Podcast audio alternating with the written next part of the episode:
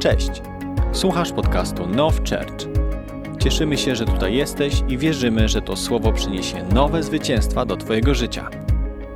bo wszystko wychodzi z tego miejsca fundamentalnego, podstawy, filaru i tej skały, którą jest Jezus. Budowanie na czymkolwiek innym, na gorliwości, pasji, nie przeżyje sztormu. Jedyne budowanie, jakie ma sens, to na Jezusie. I dlatego my musimy zrozumieć, kim my jesteśmy w Jezusie, żebyśmy wiedzieli, jak budować i jak rozwijać się jako dzieci Boże.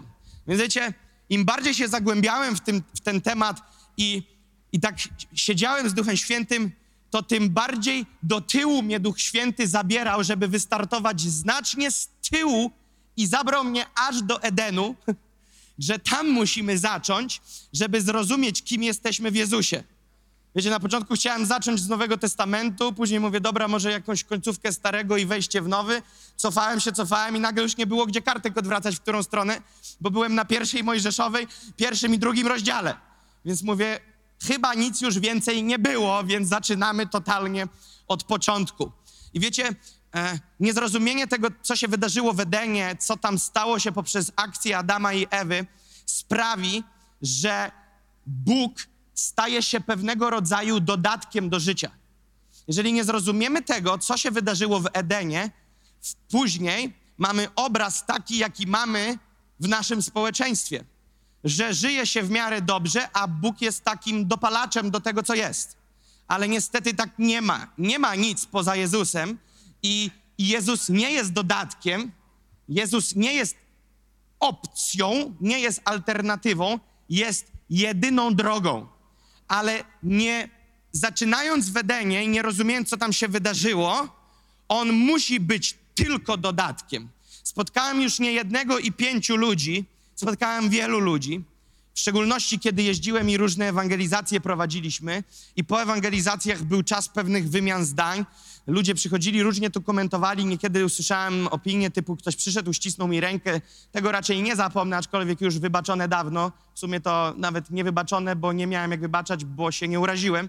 Pewna dziewczyna po ewangelizacji przyszła do przodu, złapała mnie za rękę w taki sposób, że nie mogłem tej ręki zabrać. Trzymała rękę, patrzyła mi w oczy i powiedziała: to było najgorsze, co w życiu słyszałam. Nigdy takich głupot nie słyszałam. Zaczęła mnie jechać, trzymała rękę, że nie mogłem zabrać i bić mi w oczy, jakie to straszne było, głupie, bez sensu, hipokryzja e, i w ogóle, że jestem jakimś psycholem. E, więc różne reakcje były, ale jedne z których e, wiele zapamiętałem, to że często ludzie odpowiadali w sposób, ale ja w sumie nie jestem taki zły, jak ty to przedstawiałeś, bo ty przedstawiałeś to trochę, że my bez Jezusa jesteśmy totalne kanalie, a ja się za kanalię nie poczuwam. I owszem, że potrzebuję Boga, ale to nie jest tak, że ze mną była aż taka tragedia, że byłem jakimś zerem totalnym, kompletnym. To sprawia, że jest totalny brak zrozumienia tego, kim jesteśmy bez Jezusa i kim jesteśmy w Jezusie. Więc chciałbym was zabrać e, do pierwszej księgi Mojżeszowej, drugiego rozdziału, siódmego wersetu. Czyli pierwsza Mojżeszowa 2,7, powinniście już mieć to zanotowane. Czytam. Ukształtował Pan Bóg człowieka z prochu ziemi i tchnął w nozdrza jego dech życia. Wtedy stał się człowiek istotą żywą. To jest bardzo kluczowe. To pokazuje wolę Boga względem człowieka. Interesowało Boga, aby w życiu, aby człowiek był pełen życia. Bóg nie stworzył w nim życia i śmierci, on tchnął w niego dech życia i sprawił, że stał się istotą żywą. Dwa razy w tym wersecie jest mowa o życiu, żywy i życie. Więc tu pokazuje nam Bóg ewidentnie poprzez ten werset, że zamierzeniem Boga względem człowieka jest, aby człowiek śmierci nie ujrzał. Człowiek nie, Bóg nie daje człowiekowi życia po to, żeby następnie on umarł.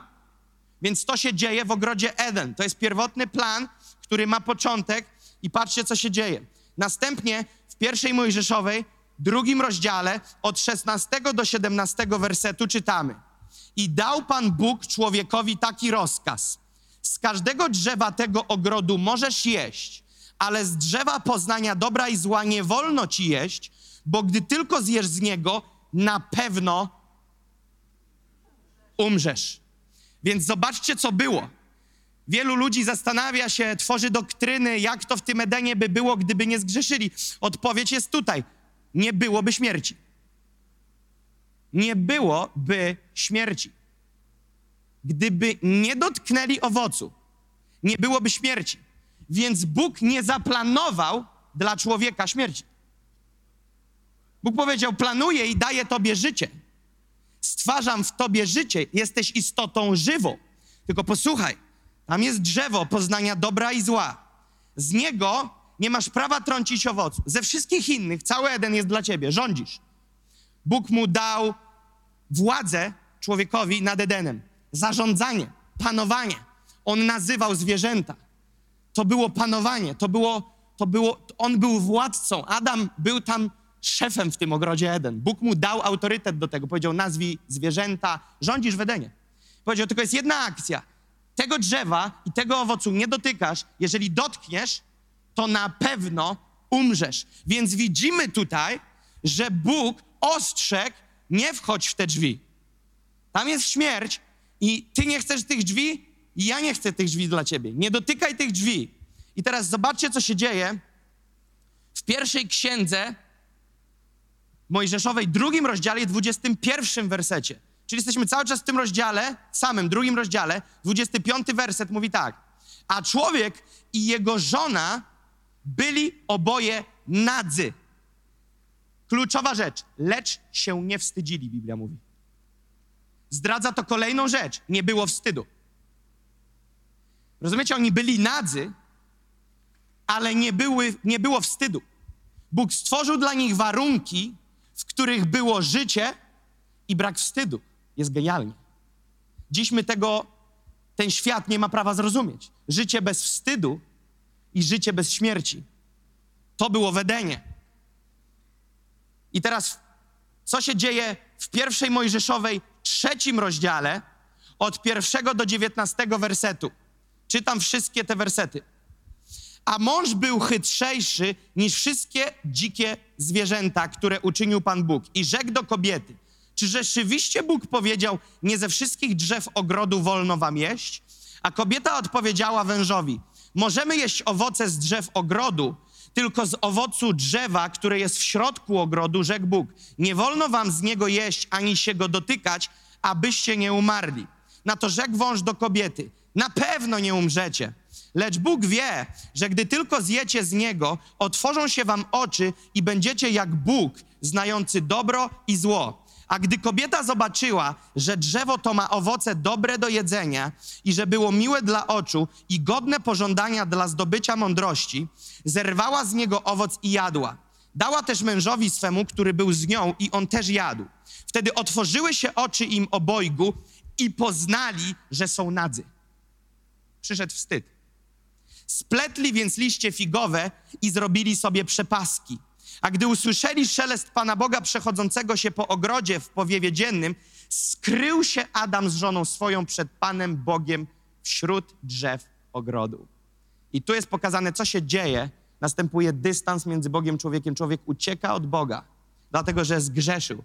I teraz zobaczcie, co się dzieje. Lecz Pan Bóg zawołał na Adama i rzekł do niego: Gdzie jesteś? A on odpowiedział: Usłyszałem szelest twój w ogrodzie i zląkłem się, gdyż jestem nagi, dlatego skryłem się. Wtedy rzekł Bóg: Kto ci powiedział, że jesteś nagi? Czy jadłeś z drzewa, z którego zakazałem ci jeść? Na to rzekł Adam: Kobieta, którą mi dałeś, aby była ze mną, dała mi z tego drzewa i jadłem. Wtedy rzekł Pan Bóg do kobiety: Dlaczego to uczyniłaś? I odpowiedziała kobieta: Wąż mnie zwiódł i jadłam. Wtedy rzekł Pan Bóg do, do węża: Ponieważ to uczyniłeś, będziesz przeklęty wśród wszelkiego bydła i wszelkiego dzikiego zwierzęta. Na brzuchu będziesz się czołgał i proch będziesz jadł po wszystkie dni życia swego. I ustanowię nieprzyjaźń między tobą a kobietą, między twoim potomstwem a jej potomstwem. Ono zdepcze ci głowę, a ty ukąsisz je w piętę. Tu jest grubizna prorocza. Teraz dalej, szesnasty werset. Do kobiety zaś rzekł, Pomnożę dolegliwości brzemienności Twojej, w bólach będziesz rodziła dzieci. Mimo to ku mężowi twemu pociągać cię będą pragnienia twoje, on zaś będzie panował nad tobą. A do Adama rzekł, ponieważ usłuchałeś głosu żony swojej i jadłeś z drzewa, z którego ci zabroniłem, mówiąc, nie wolno ci jeść z niego, przeklęta niech będzie ziemia z powodu ciebie. W mozole żywić się będziesz z niej po wszystkie dni życia swego. Ciernie i osty rodzić ci będzie i żywić się będziesz zielem polnym. W pocie oblicza Twego będziesz jadł chleb, aż wrócisz do ziemi, z której zostałeś wzięty, bo prochem jesteś i w proch się obrócisz. To jest totalny kosmos, co się dzieje w tych 19 wersetach. W 19 wersetach jest pokazane, co automatycznie przyszło do ludzkości poprzez to, co zrobił Adam z Ewą. To, co zaczęło przychodzić od trzeciego rozdziału, to, co się pokazuje na ziemi od trzeciego rozdziału, jest konsekwencją skręcenia z Bożego toru przez człowieka. I teraz w pierwszej Mojżeszowej czwartym rozdziale od pierwszego do dwunastego wersetu jest napisane Adam obcował z żoną swoją Ewą, a ta poczęła i urodziła Kaina. Wtedy rzekła, wyglądałam na świat mężczyznę, wydałam na świat mężczyznę z pomocą Pana. Potem urodziła jeszcze brata jego, Abla. Abel był pasterzem trzód, a Kain uprawiał rolę. Po niejakim czasie Kain złożył Panu ofiarę z plonów rolnych.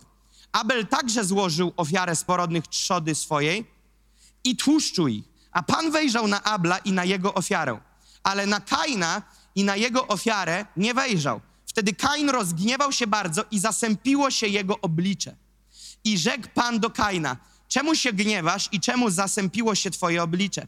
Wszak byłoby pogodne, abyś czynił dobrze, a jeśli nie będziesz czynił dobrze, u drzwi czyha grzech. Kusi cię, lecz ty masz nad nim panować.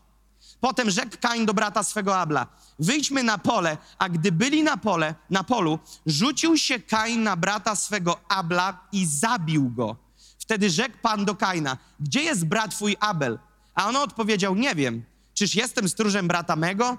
I rzekł, cóżeś to uczynił? Głos krwi brata twego woła do mnie z ziemi. Bądź więc teraz przeklęty na ziemi, która rozwarła paszczę swoją, aby przyjąć z ręki twojej krew brata twego. Gdy będziesz uprawiał rolę, nie da ci już plonu swego. Będziesz tułaczem i wędrowcem na ziemi. To jest kolejna partia konsekwencji, która wchodzi do życia ludzi, która wchodzi do ludzkości i wzmaga się z pokolenia w pokolenie. Już w drugim pokoleniu dzieci Adama i Ewy mordują się nawzajem. Drugie pokolenie. Więc widzimy tutaj akcję progresywną. Nieposłuszeństwo ale w drugim pokoleniu mamy już morderstwo. Skręcenie z Bożej ścieżki zawsze powoduje negatywne konsekwencje. I teraz, zanim oni zgrzeszyli, musimy zrozumieć, jakie warunki stworzył im Bóg i w jakich by trwali, i w jakich by trwała ludzkość, gdyby nikt nie zgrzeszył. A co znaczy grzeszyć? Grzeszyć znaczy dosłownie wyjść naprzeciw i działać przeciwnie względem woli Boga, co znaczy być nieposłusznym. To dosłownie jest grzech. Grzechem jest nieposłuszeństwo, rebelia, odwrócenie się od Boga. To jest bardzo kluczowe, żeby to zrozumieć. W dzisiejszym czasie dla nas grzechy to złe uczynki. Musimy zrozumieć, czym był grzech w Edenie. Grzech jest wyjście buntowniczo, w rebelii względem Boga i odwrócenie się w nieposłuszeństwie od Boga. Więc zanim to zrobili, co się działo? Żyli bez jakiegokolwiek braku. Będę mówił lekko wolniej, żebyście zdążyli zanotować. Żyli bez jakiegokolwiek braku. Dwa, żyli bez bólu. Trzy, żyli bez wstydu, bez smutku, bez strachu, bez przekleństwa, bez śmierci. Oraz w idealnej relacji z Bogiem. To jest to, co mieli, ponieważ taki układ ludzi względem Boga i Boga względem ludzi miał pierwotnie Bóg. To była Jego wola i Jego serce względem ludzkości. Ale kiedy oni poszli nieposłusznie w drugą stronę, wtedy do ludzkości przyszedł brak, przyszedł ból, czyli to wszystko, co wynotowaliście, przeciwieństwo. Przyszedł wstyd, smutek, strach, przekleństwo, śmierć i zerwana relacja z Bogiem. To jest bardzo kluczowe, aby to zrozumieć. Oni wyszli z tego, co zaplanował dla nich Bóg. Oni opuścili to miejsce poprzez swoje decyzje. I teraz my mamy tendencję do patrzenia na życie w ten sposób. Jak ja coś robię, to ja płacę tego konsekwencje. Jak ja nie przyjdę do kościoła, to nikt nie zauważy moja strata. Jak ja przyjdę do kościoła, to nikt nie zauważy, ja zyskam. Nieprawda. To tak nie działa, ponieważ w duchu są znacznie większe konsekwencje i wszystko, co robisz w najmniejszej do największej skali, ma konsekwencje. I musimy to zrozumieć, ponieważ to, co zrobił Adam i Ewa, odbija się czkawką dla ludzkości do dziś. To, co zrobił Adam i Ewa, dzisiaj ludzkość, tysiące lat później, w dalszym ciągu siedzi w konsekwencji ruchu tego człowieka. Więc zobaczcie, jak potężna jest moc w decyzji i w ruchu i w krokach podejmowanych przez człowieka. I do dziś spadają konsekwencje na ludzi. Ktoś powie, to jest niesprawiedliwe, ponieważ Adam i Ewa powinni płacić za swoje konsekwencje, a, a nie my. No widzisz, to jest Twoja perspektywa na życie. Ale Bóg ma trochę inną perspektywę, bo stworzył nas na swoje podobieństwo, na swój obraz, Biblia mówił, mówi, stworzył nas. I dla Niego je, On jest zainteresowany całą ludzkością. I teraz, co Biblia mówi w Rzymian 5:12? 5:12 mówi tak. To już Nowy Testament, zobaczcie, co się dzieje. Przeto jak przez jednego człowieka grzech wszedł na świat, a przez grzech śmierć, tak i na wszystkich ludzi śmierć przyszła, bo wszyscy zgrzeszyli. Teraz rozumiesz, co się dzieje? Kiedy ty się rodzisz na tym świecie, kiedy mamusia cię urodziła, ty wiesz, w którym miejscu jesteś? W miejscu Adama po zjedzeniu owocu z drzewa dobra i zła. Tam jesteś. Jesteś w czarnym miejscu. Rozumiesz? To nie jest tak, że jest dobrze albo trochę słabo. Jest totalny skandal. To mówi Rzymian. Ty się rodząc, jesteś w tym miejscu, w którym Adam po grzechu. To nie jest tak, że ty się rodzisz fajny. Jesteś grzeszną, jedną wielką grzeszną naturą. Ty nie jesteś dobry. W tobie nie ma nic dobrego. Nawet na paznokieć. Jesteś skażony, musisz to zrozumieć, skażony grzechem, który wyszedł z Edenu poprzez ruch Ewy i Adama. To nie jest tak, że na tobie grzech zaczyna ciążyć, kiedy, kiedy kiedy okej, okay, podejmuję decyzję, że Boga nie potrzebuję i teraz jest akcja pod tytułem, że ja sprzeciwiam się w świadomości, podejmuję rebelię względem Boga, będę żył nieczystym życiem kobiety będą miały po 10 mę- mężów, albo w ogóle nie będą miały mężów, będą żyły rozrywkowym stylem życia, co weekend inny. Chłopaki tak samo z kobietami, albo w ogóle chłopaki z chłopakami. O, ja sprzeciwiam się Bogu i wtedy Bóg mówi, dobra, anioł, to wyślij mu teraz plakietkę, że to grzesznik. Nie! Od początku jest awaria.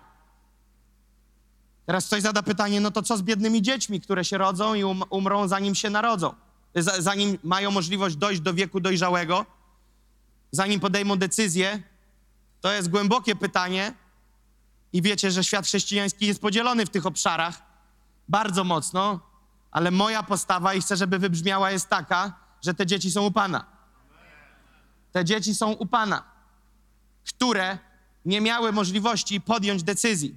Ale ty w momencie, kiedy wchodzisz w, w, wiek dojrzałości, ktoś powie, no dobrze, to w którym wersecie jest napisana ta data wieku, od którego się już zalicza tu czy nie tu? Widzisz, to Bóg rozsądza serce.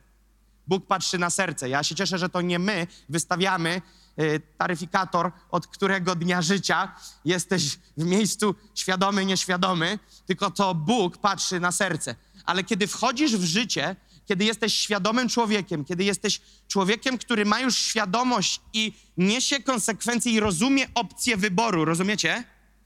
To nie jest tak, że ty musisz przekroczyć jakąś niebezpieczną linię w tym wieku świadomym, żeby stać się grzesznikiem. Nie, nie, nie. Na dzień dobry, kiedy jesteś świadomy, jesteś grzesznikiem. Łapiesz, co się dzieje?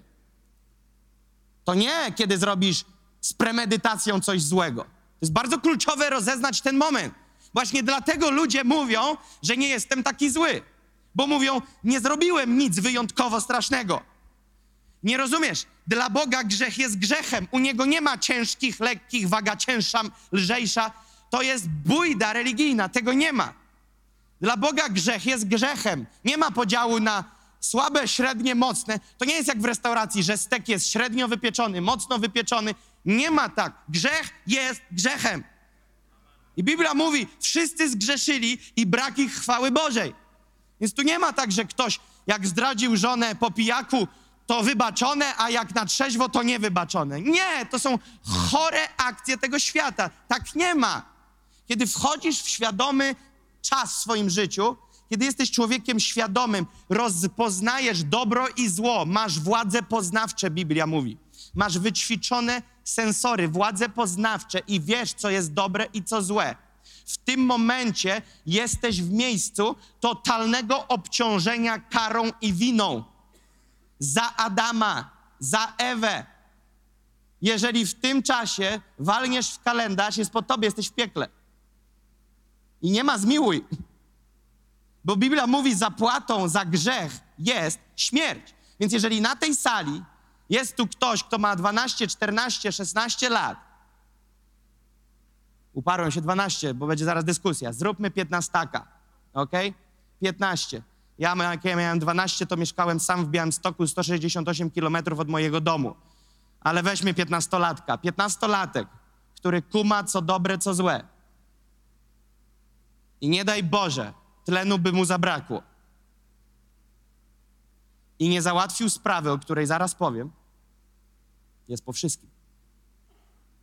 Względem Słowa Bożego ten człowiek jest skreślony, bo na nim ciąży grzech. A Biblia mówi, zapłatą za grzech jest śmierć. Ale nie grzech, który ty robisz, grzech, z którym się rodzisz. Złapcie to. Nie grzech, który robisz, ale grzech, z którym się rodzisz. Ja wiem, że dla niektórych z Was to jest kosmotologia dzisiaj, ale tak jest. Właśnie tak jest. I teraz patrzcie, co się dzieje dalej. Właśnie to, co powiedziałem przed chwilą, jest napisane w Rzymian 6, 23. Albowiem zapłatą za grzech jest śmierć, a w Rzymian 3:23 jest napisane, gdyż wszyscy zgrzeszyli i brak im chwały Bożej. Więc nie możesz wejść na jakimś patencie do nieba. Jeżeli brak ci chwały Bożej, jeżeli ciąży na tobie grzech, ale powtarzam kolejny raz, nie ten, który robisz uczynkowo, ale grzech, który ciągnie za, Adama na podstawie tego, co przeczytaliśmy z Rzymian 5:12. Przeto jak przez jednego człowieka grzech wszedł na świat, a przez grzech śmierć, tak i na wszystkich ludzi śmierć przyszła, bo wszyscy zgrzeszyli. Ty masz ten pakiet, wszyscy zgrzeszyli przez Adama, nie przez to, że ty coś źle zrobiłeś. Ciągniesz od Adama. To jest kluczowe. I teraz widzę wasze piękne, wielkie oczy. Ale wiem, że to będzie dla was dzisiaj zbawienne, jeżeli Duch Święty w was to ożywi. Wielu z was zostanie uwolnionych od presji, od zakropienia trochę starym przymierzem, w którym może część z nas żyła. Więc uwaga, poprzez Adama i Ewę przeżyliśmy duchową śmierć.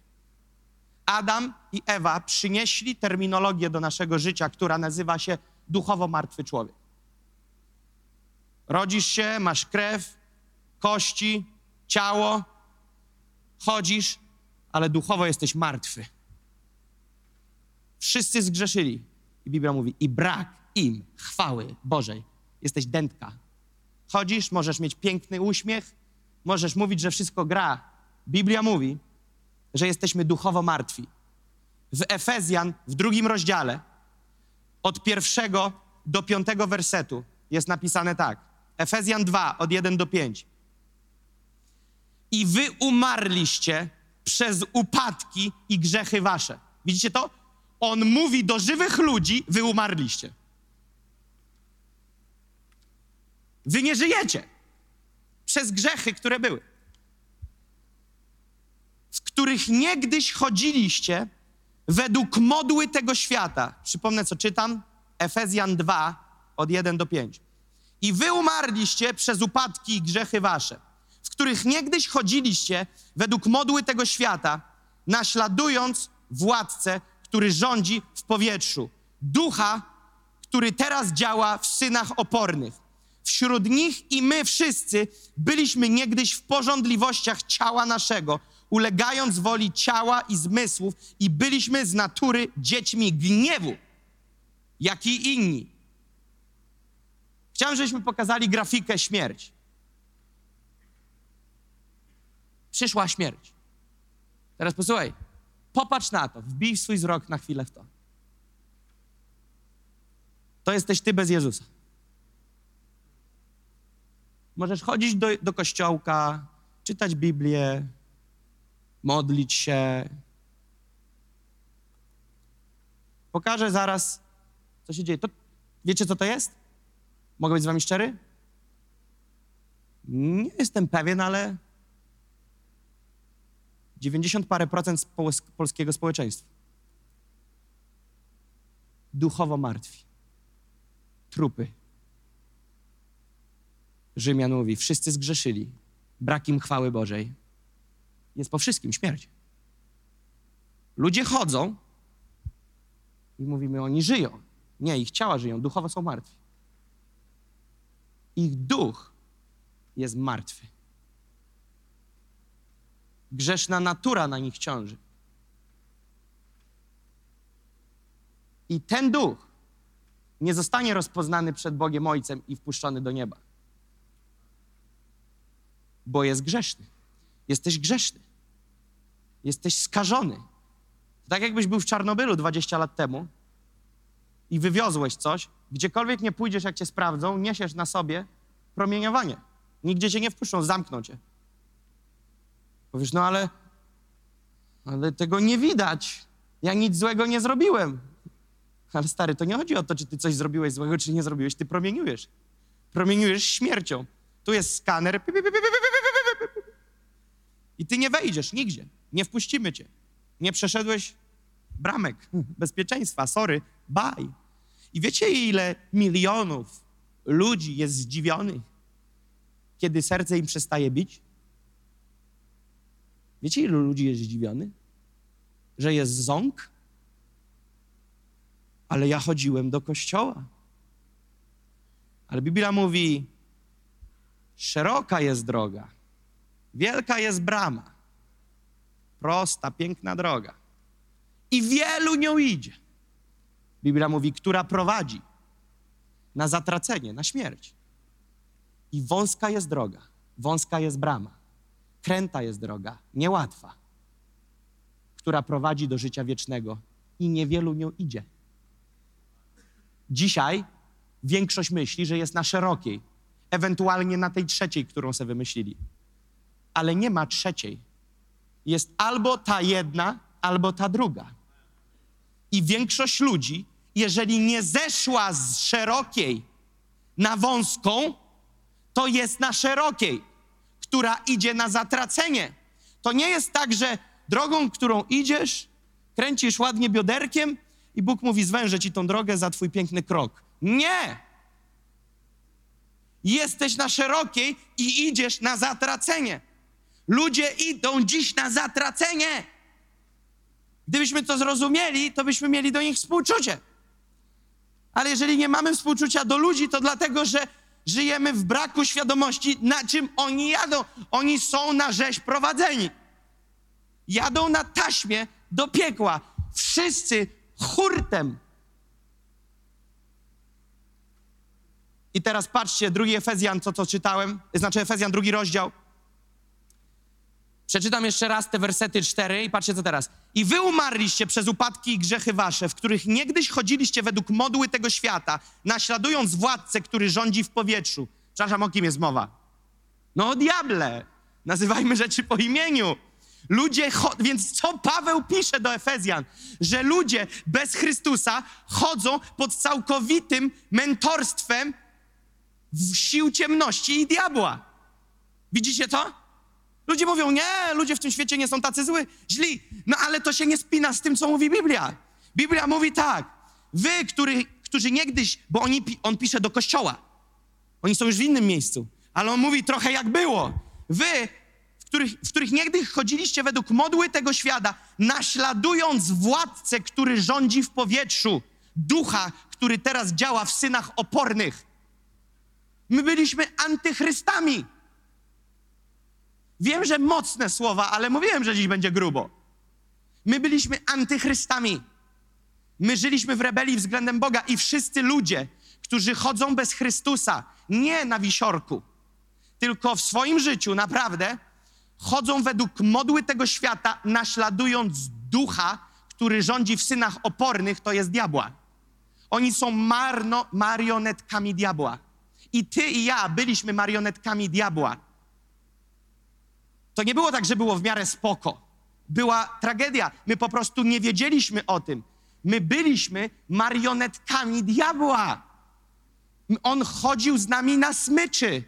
My byliśmy niewolnikami, Biblia mówi. Niewolnikami grzechu. Pogrążeni w śmierci. Nie było średnio. Było tragicznie. Śmierć. I teraz trzeci werset. Wśród nich i my wszyscy żyliśmy niegdyś w porządliwościach ciała naszego, ulegając woli ciała i zmysłów, i byliśmy z natury dziećmi gniewu, jak i inni. Czyli co jest etykietą na bazie tych wersetów sił ciemności i życia bez Pana? Porządliwości, wola ciała, zmysły. Byliśmy z natury dziećmi gniewu. To jest klimat, który się sączy w synach opornych, w dzieciach diabelskich. To jest to, co się sączy w ludziach bez Boga. I teraz patrzcie, co się dzieje. Czwarty werset, zaczyna się robić hit. Ale Bóg, o, widzisz, jak jest zawsze wejście, ale Bóg, to wiesz, że się będzie coś działo. Ale Bóg, który jest bogaty w miłosierdzie, dla wielkiej miłości swojej, którą nas umiłował i nas którzy umarliśmy przez upadki, czyli uwaga, miłosierny Bóg. Widzicie to? Bogaty w miłosierdzie, który nas umiłował, nas, którzy umarliśmy przez upadki. Widzicie to? Czyli On kocha nas, kocha tych wszystkich w miejscu upadku. Bóg nie kocha tylko tych, którzy do Niego wracają, bo gdyby kochał tylko tych, którzy wracają, to byłaby miłość, która była sprowokowana ruchem człowieka, ale przecież to Bóg sprowokował możliwość powrotu człowieka do Boga. Widzicie? To Bóg nas umiłował, kiedy my byliśmy w duchu opornym. To On po nas poszedł, kiedy my zboczyliśmy. To w Edenie, kiedy Adam odleciał i Ewa, Bóg nie przestał kochać człowieka. Bóg nigdy nie przestał kochać człowieka. Nigdy. Żadnego. Bez względu na to, jak bardzo w ciemność się zakręcił, nie przestał żadnego człowieka kochać. I właśnie w tej ciemności Bóg bo bogaty w swoje miłosierdzie, widzicie to? Bogaty w swoje miłosierdzie umiłował nas, kiedy byliśmy w śmierci. To jest kosmos. I teraz patrzcie, co się dzieje dalej. Od 5 do 10. I nas, którzy umarliśmy przez upadki, ożywił wraz z Chrystusem. Patrzcie teraz. Łaską zbawieni jesteście i wraz z Nim wzbudził i wraz z Nim posadził nas w okręgach niebieskich w Chrystusie Jezusie, aby okazać w przyszłych wiekach nadzwyczajne bogactwo łaski swojej w dobroci wobec nas w Chrystusie Jezusie. Albowiem łaską zbawieni jesteście przez wiarę i nie z was to jest, ale Boży to dar. Nie z uczynków, aby się kto nie chlubił, Jego bowiem dziełem jesteśmy, stworzeni w Chrystusie Jezusie do dobrych uczynków, do których przeznaczył nas Bóg, abyśmy w nich chodzili. Teraz chciałbym, abyśmy puścili grafikę pół na pół. Życie i śmierć. Patrzcie, co się dzieje. To, co czytaliśmy, było Efezjan od, 2 do, 2, od, y, od drugiego rozdziału, od 5 do 10, czyli kontynuowaliśmy, bo wtedy było Efezjan 2 od 1 do 5, a kontynuowaliśmy od 5 do 10. I teraz nagle te wersety mówią tak, że Bóg bogaty w swoje miłosierdzie, kiedy byliśmy tu, ukochał nas i w Chrystusie Jezusie, w Chrystusie Jezusie, to jest bardzo ważna, najważniejsza fraza. W Chrystusie Jezusie wzbudził nas, Biblia mówi, i jeszcze jakich wyrazów Biblia używa? I ożywił nas. To nie my się ożywiliśmy, to się nie my zerwaliśmy, tylko poprzez pojednanie się z Jezusem Chrystusem, które zaraz dotknę, my dostępujemy ożywienia i wybudzenia ze strony śmierci do życia. W Jezusie Chrystusie. Bez Jezusa Chrystusa nikt nie jest w stanie przekroczyć tej granicy. Kontynuacją w tych wersetach jest co? Za darmo zostaliście zbawieni z łaski. Boży to dar, nie z uczynków, aby się kto nie chlubił. Wiecie, co to znaczy? Bo dzisiaj co się mówi? Trzeba być dobrym, wtedy będziesz tutaj. Ale co za głupota! Przecież nie można zasłużyć uczynkami na życie. Jezus, cała Biblia nam to mówi, apostołowie nam to mówią, Paweł o tym pisze. Paweł wyłożył to najbardziej w Nowym Testamencie, że nie można uczynkami się przetransportować na życie. Ale teraz zobaczcie, w jakiej iluzji żyją ludzie. Ludzie se żyją, myślą, że są gdzieś tu, na tej szarej strefie. Mówią, o Jezus, tak? No fajna ta twoja Ewangelia. E, pomyślę jeszcze. Pomyślę, przeanalizuję, fajnie brzmi, dam ci znać. Ha, co za, co za głupota. Czyli co? Czyli on dalej jest tam. Gdyby rozumiał, że bez Jezusa jest tu i jeżeli nie przyjmie Jezusa, nie pojedna się z Nim, to nigdy nie będzie tu i że zegar tyka na jego niekorzyść, bo jak mu się czas skończy, to kończy na wieczność w piekle, gdzie jest płacz i zgrzytanie zębów, to, to ludzie by szukali ratunku, ale wiecie dlaczego nie szukają? Bo nie wiedzą, że są tu. Wiecie dlaczego? Bo wąż ich przechytrzył bo wąż pracuje nad tym cały czas, aby bajerować ludzkość, że nie umrzecie, będziecie tacy jak Bóg. On gra tą samą kartą od Edenu. Ewa mówi, nie no, nie mogę zjeść tego owocu, bo jak zjem, to umrę. A diabeł mówi, nie no, gdzie tam umrzesz? Będziesz jeszcze fajniejsza. I wiecie co? Ktoś sobie pomyśli, jaka głupia Ewa. Nie. Musisz zrozumieć, kim jest diabeł. Biblia mówi, jest mistrzem kłamstwa. Te kłamstwo, które on ma, posłuchajcie tego. Głębokie słowo, kiedyś je rozwinę. Ma namaszczenie. Żeby kłamać, trzeba umieć.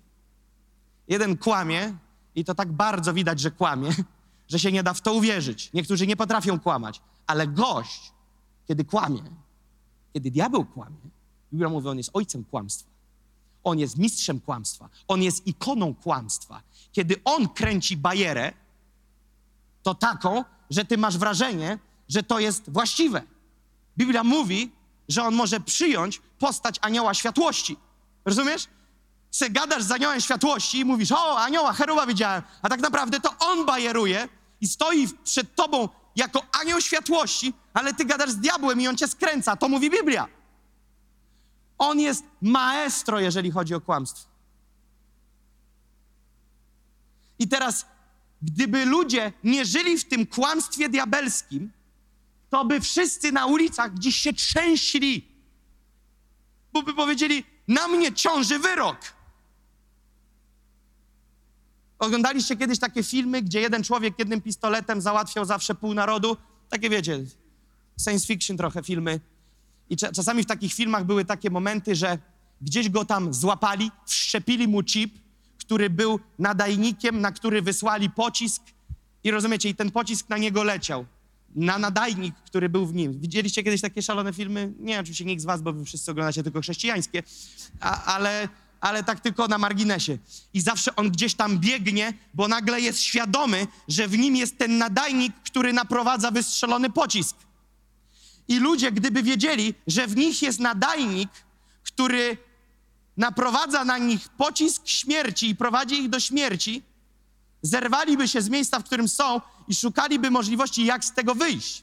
Ale dlatego, że ludzie nie wiedzą, że są w śmierci, nie wiedzą, że są duchowo martwi i nie wiedzą, że jeżeli czas się im skończy, to jest po wszystkim, dlatego nie biegną po życie, a Jezus jest życiem. Więc jeżeli ktokolwiek na tym świecie wokoło was nie chce wyjść do, do Jezusa, to nie dlatego, że nie kocha Jezusa, ale dlatego, że nie rozumie, że jest pogrążony w śmierci.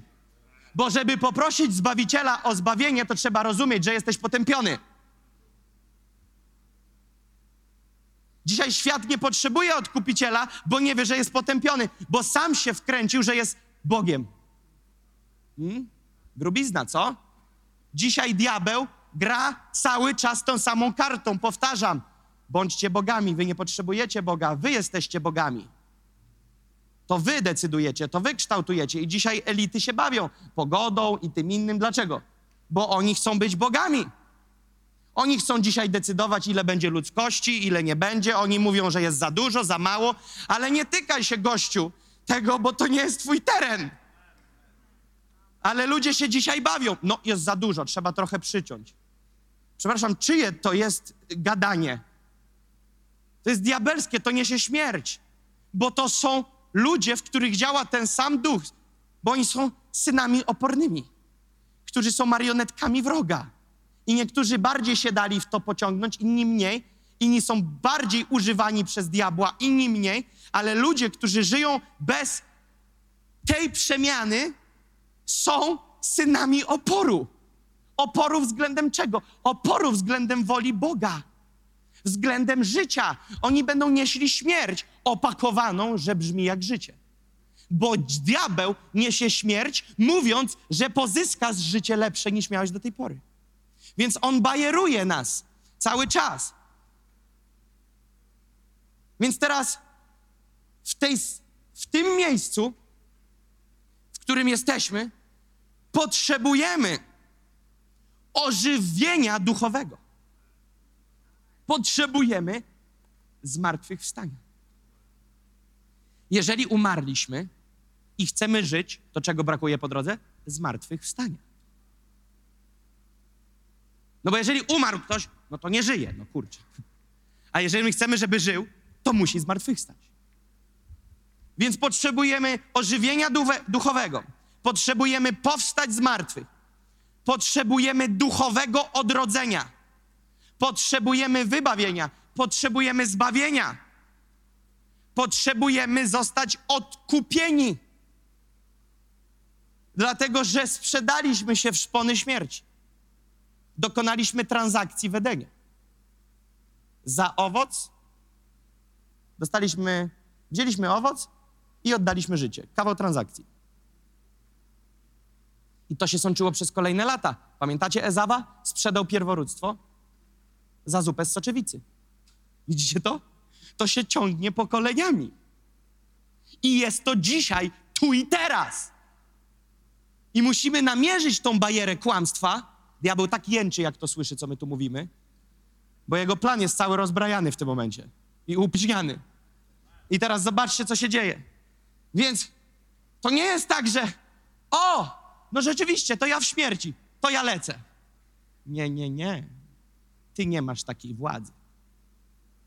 Nie ma opcji, żebyś się ty tutaj przetransportował sam. Bo to jest duchowa podróż.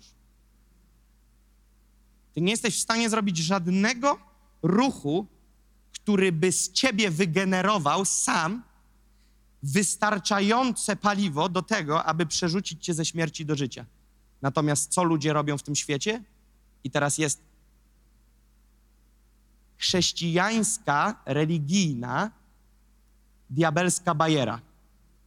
Bo diabeł założył, że ludzie jednak jacyś tam będą Boga szukać.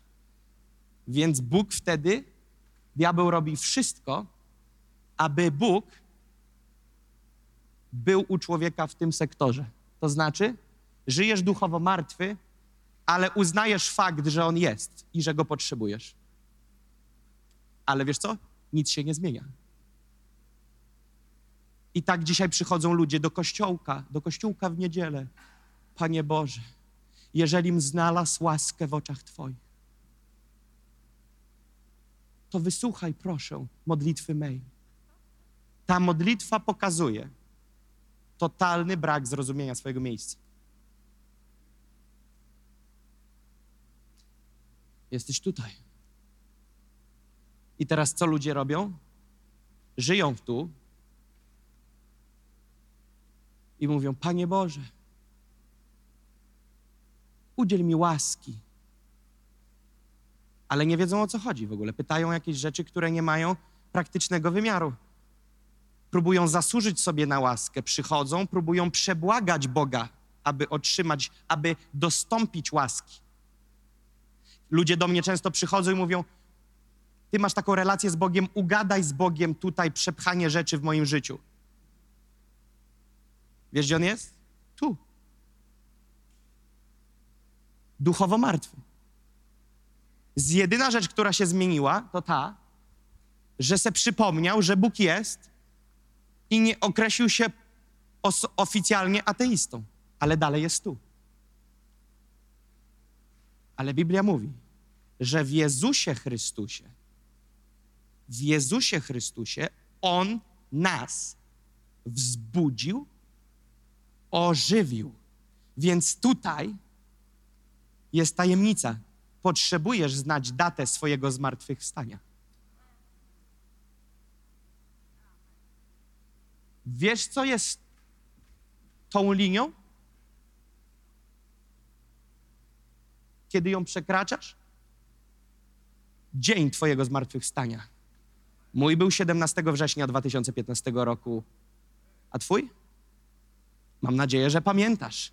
Po co o tym mówię i naciskam na datę? Wiesz dlaczego? Bo jeżeli, nie chodzi teraz, kurczę, czy to był 15 czy 16, nie o tym mówię, ale jeżeli ty nie, ty nie miałeś dnia przekroczenia tej linii, to jej nie przekroczyłeś. Słuchaj, co mówię. Jeżeli, nie, jeżeli mówisz, no ja generalnie to tak zawsze blisko z Bogiem. Słucham? Zawsze byłeś daleko.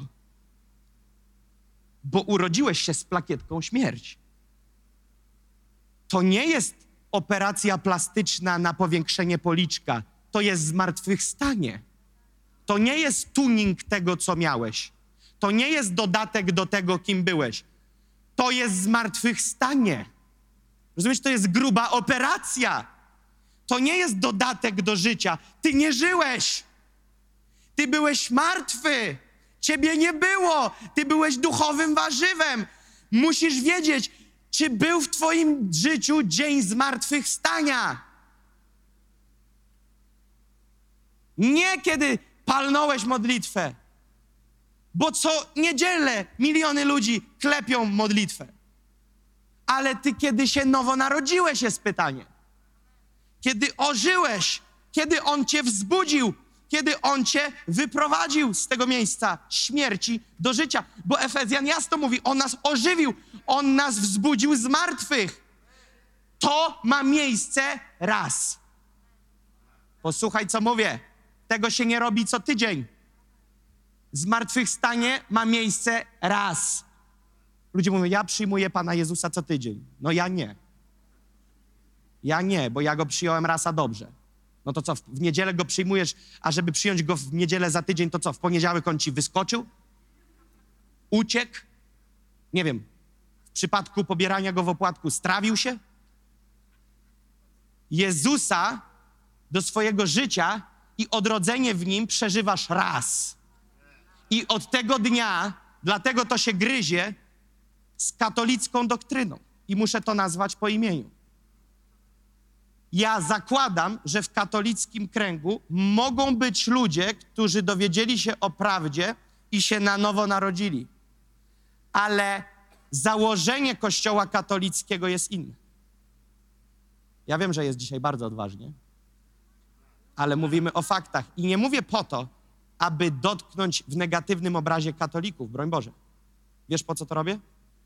Robię to tylko po to, żeby pokazać, że katolicy tak naprawdę, oni nie są pewni zbawienia. Oni nie mają pewniaka zbawienia. Oni muszą ciągle je podtrzymywać, zasługiwać na nie i przekładać na wagę więcej dobrych uczynków niż złych, żeby waga była przechylona na korzyść sprawiedliwego. Ale przepraszam bardzo, tak nabroiliśmy w Edenie, że Rzymian mówi, wszyscy zgrzeszyli i wszystkim brak chwały Bożej. Wszystkim. I uczynków nie możesz dołożyć takich, żeby waga się przechyliła na drugą stronę. Nie ma takiego uczynku. I teraz patrzcie, co się dzieje.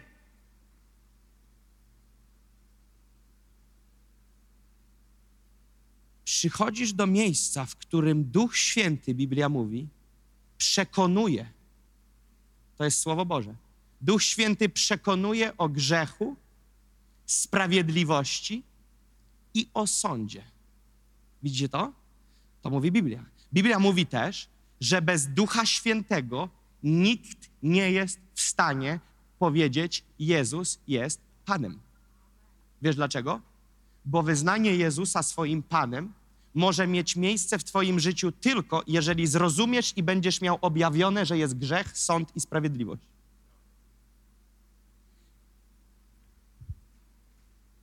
Tu nad Tobą ciąży wyrok. Nad Tobą ciąży, Biblia mówi, list obciążający Cię. I teraz uważaj. Przed Tobą czeka trybunał, sąd. I co Biblia mówi jeszcze jedną rzecz? Sprawiedliwy. Widzicie, co się dzieje? Nad tobą ciąży obciążający cię list, przed tobą sąd, który będzie sprawiedliwy. A wyrok sądu i kodeks mówi tak: zapłata za grzech to śmierć. Widzisz to? Nieważne, ile się tu będziesz modlił. Jeżeli jesteś tu i nie dostąpiłeś odrodzenia i zmartwychwstania w Jezusie, Możesz se się modlić i modlić i modlić. Jeżeli nad tobą nie zostanie wymazany obciążający cię list, a wszystko, co mówię o liście obciążającym, to jest terminologia biblijna. To nie jest moja parafraza. Jeżeli nie zostanie nad tobą wymazany obciążający cię list i kiedy umierasz fizycznie, na sądzie jest list, jest piekło. Next. Ale jak to piekło? Ja się przecież modliłem. Ale ty nigdzie w Biblii nie masz powiedziane, że jak będziesz się modlił, to jesteś wpuszczony do nieba. Nigdzie nikt tak nie napisał i nigdy nikt tak w Biblii nie powiedział. To są tylko niektórzy ludzie, Galacjan mówi, którzy próbują zwiastować wam inną Ewangelię, trzeci rozdział, ale chłopaki pisali, ale innej Ewangelii nie ma. Jeżeli ktoś będzie wam głosił inną Ewangelię, niech będzie przeklęty. Nawet jakby anioł wam przyszedł i zwiastował inną Ewangelię, nie ma prawa w ogóle nikt tego chwycić, bo nie ma innej Ewangelii. I teraz potrzebujemy zbawienia. W Biblii naszych, kiedy jest słowo, wiem, że już jest godzina przerwy, spró- spróbuję przyspieszyć i za 5-8 minut skończyć. Odejmiemy trochę z przerwy, przyspieszymy z tym śniadaniem, dobra? Teraz słuchajcie tego. Kiedy w Biblii jest napisane zbawienie, zbawienie po polsku, to w Biblii jest użyte słowo z greki sozo. My mamy zbawienie, ale tak naprawdę co znaczy zbawienie? Jakbyśmy mieli opisać zbawienie, gdybyśmy byli u Huberta Urbańskiego, jest pytanie za milion A, B, C, D. Czym jest zbawienie? I tam są opcje. Którą opcję zaznaczysz? Co to zbawienie? Żeby zrozumieć, czym jest zbawienie w Jezusie Chrystusie, musisz zrozumieć...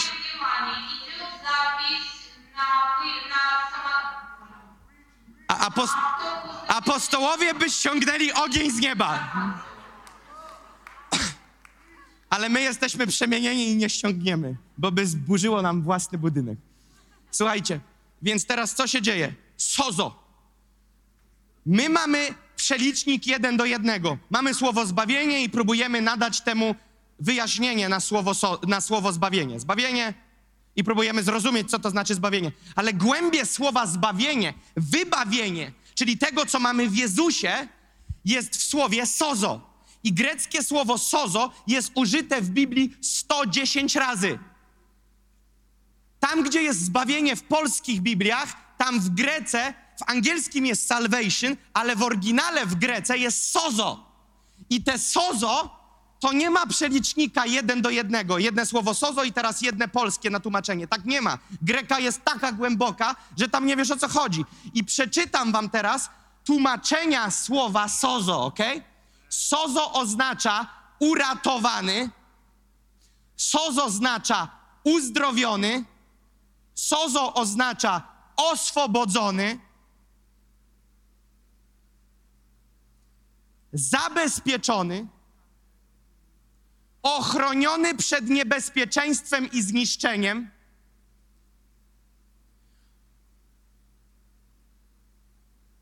odkupiony od wszelkiego zła, krzywdy i zagłady,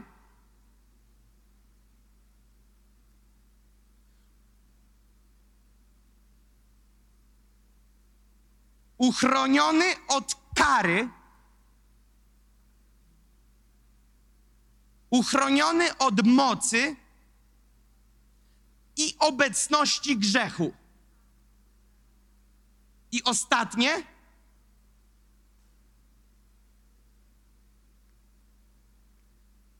zwolniony z przekleństwa grzechu. Hu! Łapiecie to? Kiedy dostępujesz zbawienia, które jest w Jezusie, zostajesz, dajmy pół na pół, zostajesz zwolniony i wymazany zostaje obciążający cię list przekleństwa. I jesteś wyswobodzony i zwolniony z przekleństwa grzechu. I tylko i wyłącznie w Jezusie przechodzisz na stronę życia. Ty sam nie masz opcji się tam przenieść. W Jezusie się tam przenosisz. A więc potrzebujemy wyjść z ciemności do światłości. I teraz przeczytam longiem, szybko, kilka wersetów i nie będę się nad nimi zatrzymywał, potwierdzające to z kilku miejsc w Biblii, że zbawienie jest czymś, na co człowiek nie ma prawa dołożyć palca i nie da rady nic dołożyć, a mało tego, jak będzie próbował dołożyć i jak będzie próbował zasłużyć, to pcha się pod przekleństwo. To nie jest tak, że no jest tak, nie tak źle i spróbuję. Nie, nie, nie. Jak się wpychasz pod próbę zasłużenia na zbawienie, stajesz się przeklęty i już jest po tobie. Teraz słuchaj, co się dzieje. List świętego Pawła, przepraszam, Ewangel Ewangelia Jana 3:5. Jezus mówi do Nikodema: Zaprawdę, zaprawdę powiadam ci, jeśli się kto nie narodzi z wody i z ducha, nie może wejść do Królestwa Bożego. Se, więc miałem, nie, miałem się nie zatrzymywać, ale nie wiedziałem jeszcze, że ten werset mam tu zapisany. Odrodzenie z ducha. Nie wiara w istnienie Boga, ale odrodzenie z ducha jest tym elementem, który musi nastąpić, abyś mógł ujrzeć Królestwo Boże. Bez nowonarodzenia z ducha i wody nie ma opcji na życie wieczne w niebie. I teraz uwaga. E, e, List świętego Pawła do Rzymian 3:24.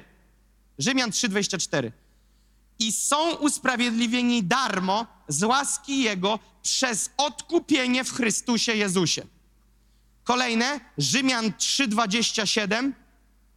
Gdzież więc chluba Twoja, wykluczona przez jaki zakon? Uczynków bynajmniej, lecz przez zakon wiary. Rzymian 3:28. Uważamy bowiem, że człowiek bywa usprawiedliwiony przez wiarę, i teraz jest uwaga, największy ząg dla religijnych ludzi, niezależnie od uczynków zakonu. Ludzie mówią, ale ja byłem taki zły. Aha, czyli usprawiedliwienie Jezusa jest za słabe względem Twojego złego życia, tak? Bez względu na to, jaką kanalią byłeś, Jezus wystarcza. Jeżeli opierasz się na tym, że nie, ja niegodny, to wiesz na czym polega problem? Jest w tym ukryta pycha. Patrzysz na siebie względem Bożego Sądu. Po tobie! Zdejmij oczy z siebie i zwróć swój wzrok na Jezusa, wtedy nie zatoniesz. Łapiesz to? Patrzcie, co dalej. List świętego Pawła do Efezjan 2, 8, 9. Efezjan 2, od 8 do 9. Albowiem łaską zbawieni jesteście przez wiarę i to nie z was, ale Boży to dar, nie z uczynków, aby się ktoś nie chlubił. Teraz Galacjan 3, od 9 do 12. Tak więc ci, którzy są ludźmi wiary, dostępują błogosławieństwa z wierzącym Abrahamem. O, to Abraham żyje? Kiedyś to wyjaśnię, ale na inny dzień, teraz nie ma czasu, bo śniadanie goni. Bo wszyscy, którzy polegają na uczynkach zakonu, teraz słuchajcie, czyli próbują uczynkami zasłużyć sobie na zbawienie. Przeczytam jeszcze raz, bo wszyscy, którzy polegają na uczynkach zakonu, są pod przekleństwem. Łapiecie to? Napisane bowiem, przeklęty każdy, kto nie wytrwa w pełnieniu wszystkiego, co jest napisane w księdze zakonu. A że przez zakon nikt nie zostaje usprawiedliwiony przed Bogiem, to rzecz oczywista, Biblia mówi. Bo sprawiedliwy z wiary żyć będzie. Zakon zaś nie jest z wiary, ale kto go wypełni, przezeń żyć będzie. Wiecie, co to jest? Ten werset to jest trochę chrześcijańskim kawałem. Wiesz dlaczego? Bo, bo tam Paweł mówi tak. Nie ma opcji przez uczynki dopchać się do nieba, bo jedyną opcją, żeby przez uczynki dopchać się do nieba, musiałbyś od A do Z nie popełnić ani jednego błędu. Jak to ci się uda, to idziesz do nieba. No, no gdzie śmiech? No przecież wy to rąbiecie ten dekalog kilka razy dziennie. Ja też. Wystarczy, że chciwie o czymś pomyślisz. Wystarczy, że w umyśle swoim coś rzeźbisz, bo Jezus podniósł poprzeczkę. Już nie mówi, już nie tylko manualnie, ale w swoim sercu, w swoim umyśle i już zgrzeszyłeś. Więc jest po nas. Ale nawet jeśli ktoś by wytrwał, to niespodzianka. Od Adama masz stempel grzesznika. Ten werset nie jest opcją, jakby się wydawało. Ten werset pokazuje, że nie ma opcji. Ludzie mówią, no ale zobacz, jest napisane, że przez uczynki. No tak taki kozak jesteś, to rób. No to rób. Właśnie już przegrałeś, bo właśnie mną wzgardziłeś, kiedy to powiedziałem. A! Widzisz? Nie ma cię. Nie istniejesz w świetle prawa, bo jak się podstawisz do prawa, jest po tobie. Więc Biblia mówi, Paweł, apostoł, jak dla mnie nad apostołami, po Jezusie oczywiście, co pokazuje? Hej, zakon, uczynki, prawo to jest tylko po to, żeby wam pokazać, że wy jesteście do bani. A jak ktoś jest na tyle kozak, że próbuje się z tego wykręcić i to wszystko robić, to wy jesteście szaleni. Nikt z was nie jest w stanie, Paweł mówi, wyjść na miejsce sprawiedliwego poprzez uczynki. List świętego Pawła do Rzymian, klasyk 10.9. Na pamięć powinien zna być znany dla nas, bo wchodzimy powoli w system ewangelizacji, o którym mówiłem. 10.9. Bo jeśli ustami swoimi wyznasz, że Jezus jest Panem i uwierzysz w sercu swoim, że Go Bóg wzbudził z martwych, zbawiony będziesz. Widzisz to? Zbawiony, czyli sozo, czyli ta-da-da, uratowany, uzdrowiony, oswobodzony, zabezpieczony, ochroniony przed niebezpieczeństwem i zniszczeniem, odkupiony od wszelkiego zła, krzywdy, zagłady, uchroniony od kary, mocy i obecności grzechu, zwolniony z przekleństwa grzechu. Ewangelia świętego Jana 3,16. Albowiem tak Bóg umiłował świat, że syna swego jednorodzonego dał, aby każdy, kto w niego wierzy, nie zginął, ale miał życie wieczne. Albowiem tak Bóg umiłował świat, że syna swego jednorodzonego dał, aby każdy, kto nosi go na łańcuszku na piersi, nie zginął, ale miał żywot wieczny. Nie! Kto uwierzy w niego.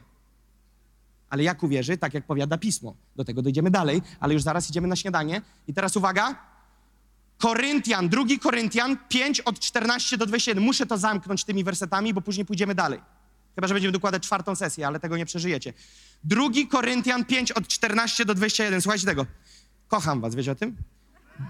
Bo miłość Chrystusowa ogarnia nas, którzy doszliśmy do tego przekonania, że jeden za wszystkich umarł, a potem, a zatem wszyscy umarli. Widzicie to? Cena została zapłacona. Kiedy jesteś w Jezusie, to ta kara, która powinna zlecieć na ciebie, została przejęta przez Jezusa. I kiedy On umarł, a ty żyjesz w Jezusie, wtedy ty tak jakby w Jezusie umarłeś. On za ciebie umarł, ty już nie musisz. A umarł za wszystkich, aby ci, którzy żyją, już nie dla siebie samych żyli, lecz dla tego, który za nich umarł i został wzbudzony. Dlatego już odtąd nikogo nie znamy według ciała, a jeśli znaliśmy Chrystusa według ciała, to teraz już nie znamy, widzicie? To nie jest tylko figurka, to nie jest tylko liturgia, to nie jest tylko werset. Nie znamy go już jako informacji, znamy go już, on jest, on jest w nas. Znamy go już na serio, nie z info. I teraz patrzcie, co się dzieje. Tak więc, jeżeli ktoś jest w Chrystusie, nowym jest stworzeniem. Stare przeminęło, oto wszystko stało się nowe. Posłuchajcie tego.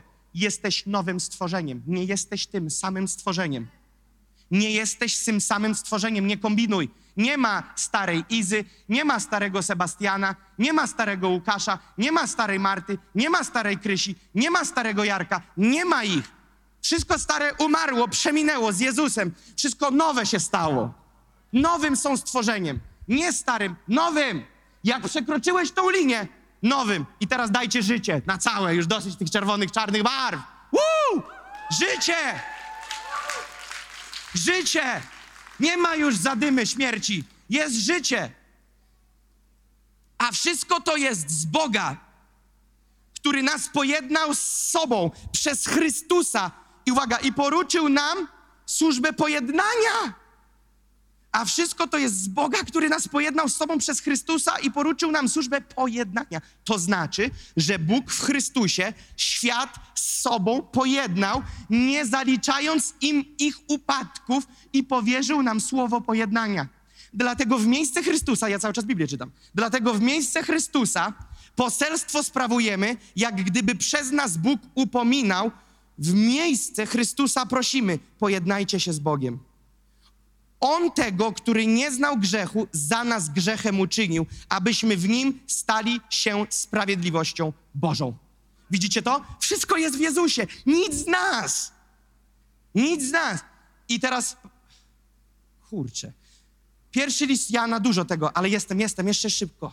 Wiem, że się stresujecie, chyba że olejemy te śniadanie. Wiecie o co chodzi? Troszeczkę będziemy musieli się sprężyć. Pójdziemy. T- teraz będzie serio, ok? Nie żartuję, obiecuję wam to. Za 10 minut jestem w stanie to skończyć. I nie będzie stresowy, ok? i pójdziemy na śniadanie. Będzie od. No, ja widzę niektórych też, których wy nie widzicie. Okej, więc zwalniam. 10 minut. Pierwszy list świętego Jana, 3 od 1 do 2. Patrzcie, jaką miłość okazał nam Ojciec, że zostaliśmy nazwani dziećmi Bożymi i nimi jesteśmy. Dlatego świat nas nie zna, że Jego nie poznał. Widzicie, nie, nie, ma, nie ma między nami a światem nic. Bo oni są tam, gdzie my już nie. Między nami a nimi nie ma nic.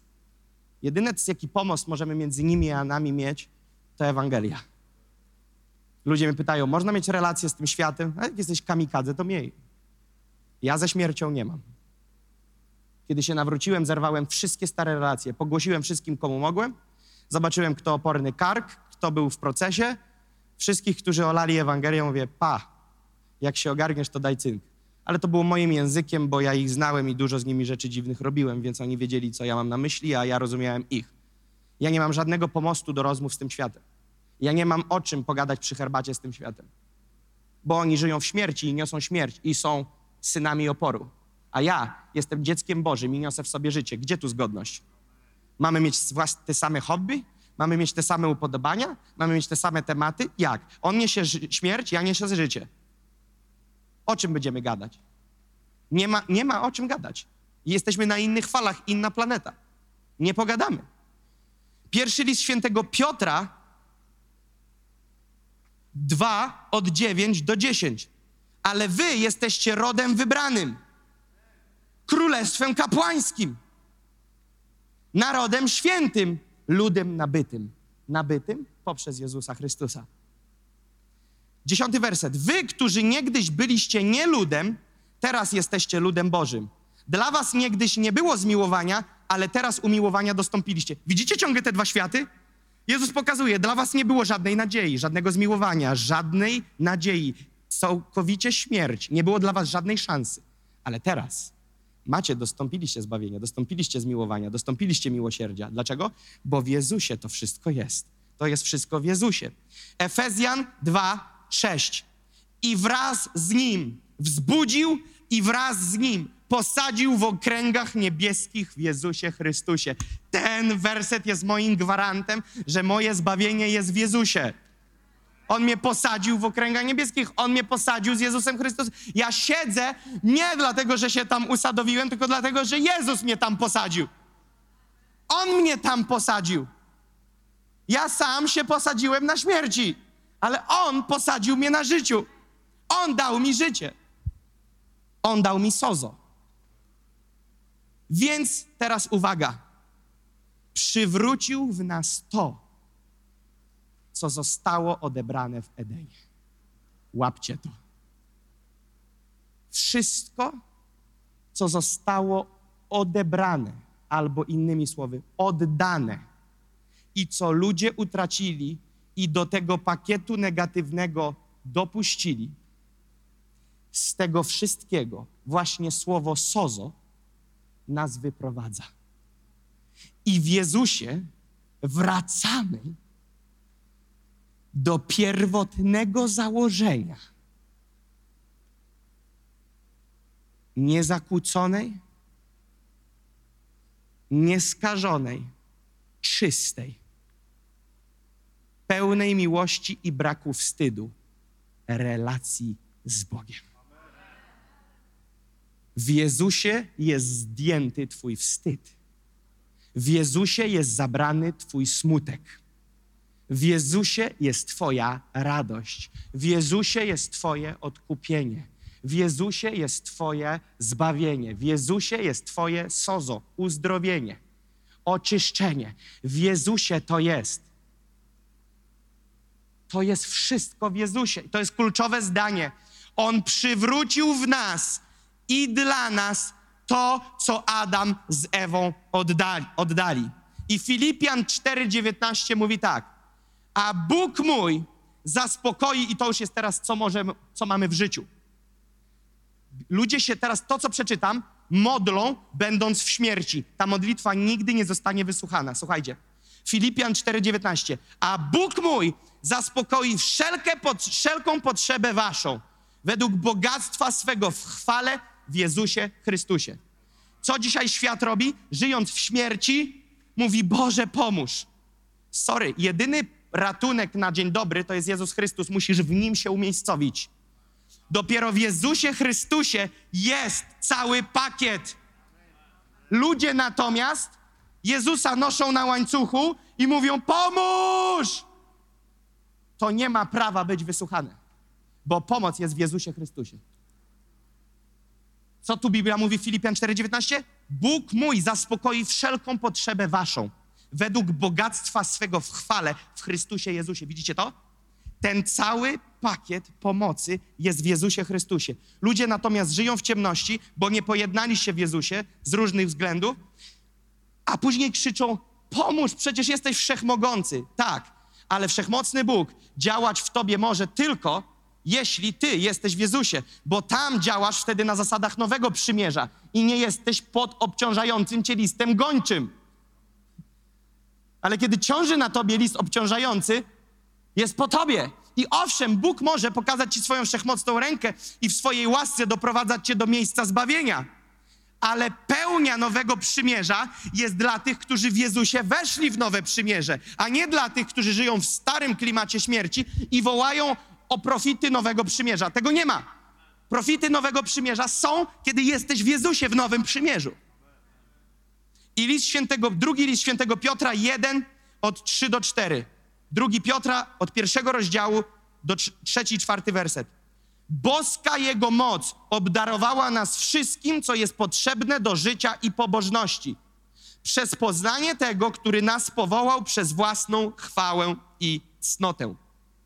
Przez które darowane nam zostały drogie i największe obietnice, abyście przez nie stali się uczestnikami boskiej natury, uniknąwszy skażenia, jakie na tym świecie pociąga za sobą porządliwość. Widzicie to? Ja dziś więcej czytam Biblii niż głoszę. To jest wszystko napisane, ale świat tego nie widzi, bo ma zamknięte oczy, bo działa w nich duch oporu.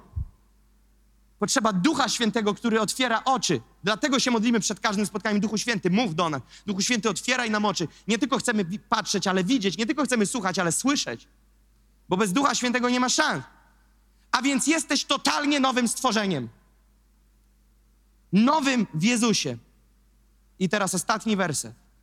Drugi list świętego Pawła do Koryntian 5:17, który już był, ale teraz nabiera nowego znaczenia na koniec. Tak więc, jeśli ktoś jest w Chrystusie, nowym jest stworzeniem. Stare przeminęło, oto wszystko stało się nowe. Amen. Dziękujemy, że byłeś z nami. Jeśli chcesz dowiedzieć się więcej o naszych działaniach lub nas wesprzeć, zapraszamy Cię na www.nationsonfire.org ukośnik nowchurch.